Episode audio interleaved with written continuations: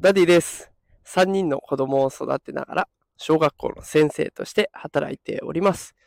えこのテクラチという番組は、最先端のテクノロジーや子育てのテクニックを毎日紹介しております。ただ、今日は時間がないというタイトルでお送りしている通り、全く時間がなくなりました。えー育児、仕事、家事、で、ちょっと自分の勉強とかをしていたら、もうスタンド FM 収録する時間が全くなくなってしまいました。えーただね、この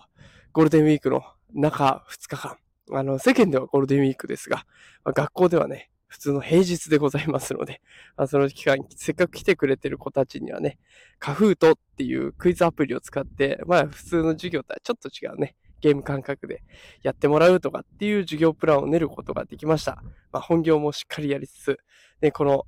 スタンド FM の配信もね、えーこれからちゃんとやっていこうと思いますが、すいません、今日は時間がなかったので、有意義な放送ができませんでした。また明日、ちゃんと放送したいと思います。また明日聞きに来てください。よろしくお願いします。それではまた明日。さよなら。